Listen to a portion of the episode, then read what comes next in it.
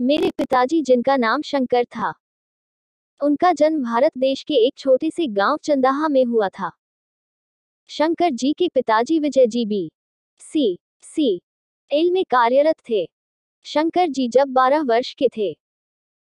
विजय जी नशे में धुत होकर आते और शंकर जी के माताजी सुमु देवी को काफ़ी मारते पीटते। ये देखकर शंकर जी उदास हो जाते थे। शंकर जी का एक दोस्त है, जिसका नाम नारायण था। वे एक ही कक्षा में थे और एक साथ पढ़ाई करते थे। उन्होंने 16 वर्ष की उम्र में दसवीं पास की। उस समय चंदाहा गाँव में गाड़ी की संभावना ना के बराबर थी। उन दोनों ने चास नामक प्रखंड के एक कॉलेज में नामांकन कराया। कॉलेज में कार्य पढ़ने पर उन दोनों को 15 किलोमीटर पैदल चलकर वहाँ पहुंचन पड़ता था। शंकर जी के पाँच बहनें थीं, जो उनसे उम्र में बड़ी थी। उस समय चंदाहा के आसपास कोई कॉलेज न था। गाँव में बैलगाड़ी की सुविधा थी परंतु उतने दूर न जाती थी। उन्होंने 18 वर्ष की उम्र में बारहवीं की, की परीक्षा उत्तीर्ण किया।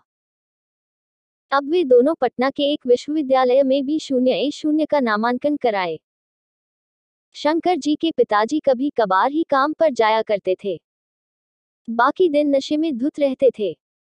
इसलिए वे बहुत ही कम वेतन लेकर घर में आते थे।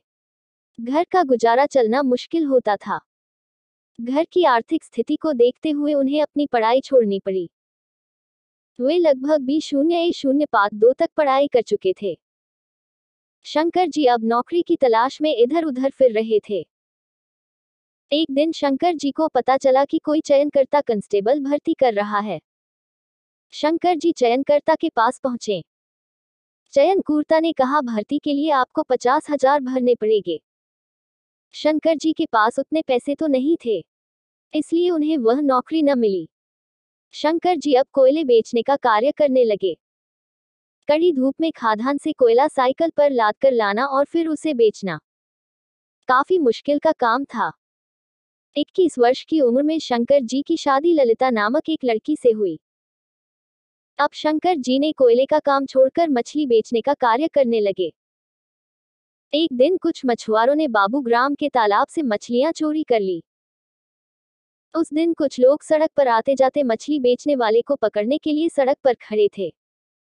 उस समय शंकर जी उस रास्ते से जा रहे थे। लोगों ने उन्हें रोका। लोग उन्हें गाली देने लगे, डांटने लगे। शंकर जी ने कुछ नहीं किया था। फिर भी वे सब सुन रहे थे। उसके बाद उन्होंने मछली बेचने का काम छोड़कर कुछ इकट्ठे किए हुए रुपयों से एक हार्डवेयर की दुकान खोली। वे कभी कबार मेलों में जाकर छोले भी बेचा करते थे। नौ महीने बाद उनकी पत्नी ने एक बच्चे को जन्म दिया। परंतु बीमारी के चलते वह बच्चा बच न सका और वह मृत्यु को प्राप्त हो गया। इसी तरह दूसरा बच्चा भी बीमारी के चलते बच न सका।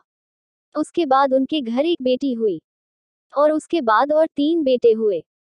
एक दिन शंकर जी को पेचिस की बीमारी हो गई। उन्होंने कुछ बुज़ुर्गों से सुना था कि कपूर का सेवन करने से पेचिस रोग ठीक हो जाता है। शंकर जी ने अपना साइकिल लिया और कपूर खरीदने के लिए जान नामक दुकान की ओर निकल पड़े। वे दुकान पर पहुँचे। उन्होंने एक कपूर खरीदा और घर की ओर चल पड़े। उन्होंने घर पहुंचकर कपूर का सेवन कर लिया। कुछ देर बाद वे ज़ोर ज़ोर से घर के सामने वाले रास्ते पर कूदने लगे। सभी लोग और उनके घर वाले सब देख रहे थे। कपूर का प्रभाव इतना तेज था कि शंकर जी सह नहीं पा रहे थे। सभी लोग और घर वाले सोच रहे थे कि उनके भीतर कोई भूत तो नहीं घुस गया। कुछ देर बाद कपूर का प्रभाव कम हुआ। शंकर जी सामान्य अवस्था में आ गए। सभी लोग और घर वाले उनसे पूछने लगे, आपको क्या हुआ था? शंकर जी ने सारी बात बताई। तब सभी को पता चला कि यह भूत का नहीं, कपूर का प्रभाव था। लघु कहानीकार, Pankaj Modak. My father's name was Shankar he was born in a small village Chandaha in India Shankar's father Vijay work in B C C L when Shankar was twelve years old Vijay ji would come drunk and beat up Shankar his mother Sumu Devi a lot seeing this Shankar ji used to get sad Shankarji has a friend whose name was Narayan. They were in the same class and studied together. He passed 10th at the age of 16. At that time, the prospect of a vehicle in Chandaha village was negligible. Both of them enrolled in a college in the block called Jazz. While working in college, both of them had to reach there after walking 15 kilometers. Shankar ji had five sisters, who was older than him.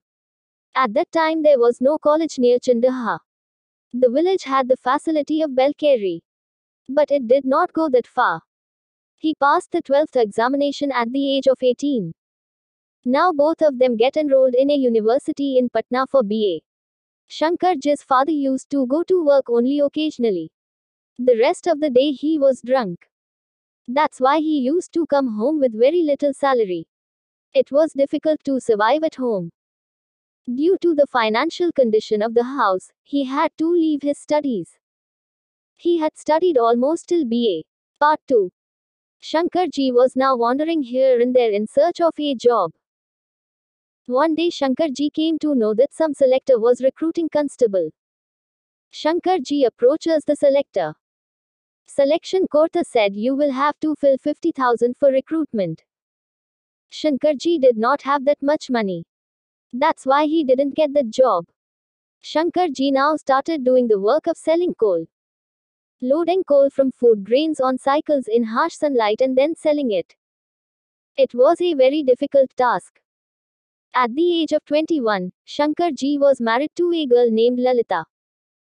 Now Shankarji left the work of coal and started selling fish. One day in Babugram village, some fishermen stole fish from the pond of Babugram. On that day, some people were standing on the road to catch the fish seller while coming on the road. At that time, Shankarji was on his way. People stopped him. People started abusing him, scolding him. Shankarji had done nothing. Yet they were all listening. After that, he left the job of selling fish and opened a hardware shop with some money collected. He also used to sell chickpeas occasionally by going to fairs. After nine months, his wife gave birth to a child.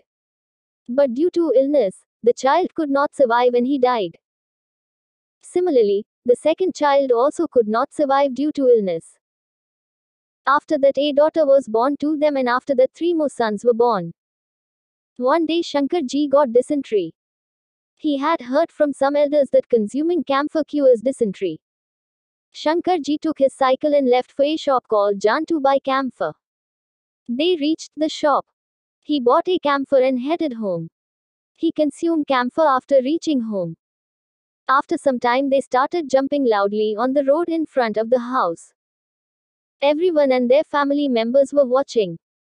Kapoor's influence was so strong that Shankarji could not bear it. All the people and the family members were thinking that there was no ghost inside them. After some time, Kapoor's influence diminished. Shankarji came back to normalcy. All the people and the family members started asking him what happened to you. Shankarji told everything. Then everyone came to know that it was Kapoor's influence and not Bhoot's. Short story writer Pankaj Modik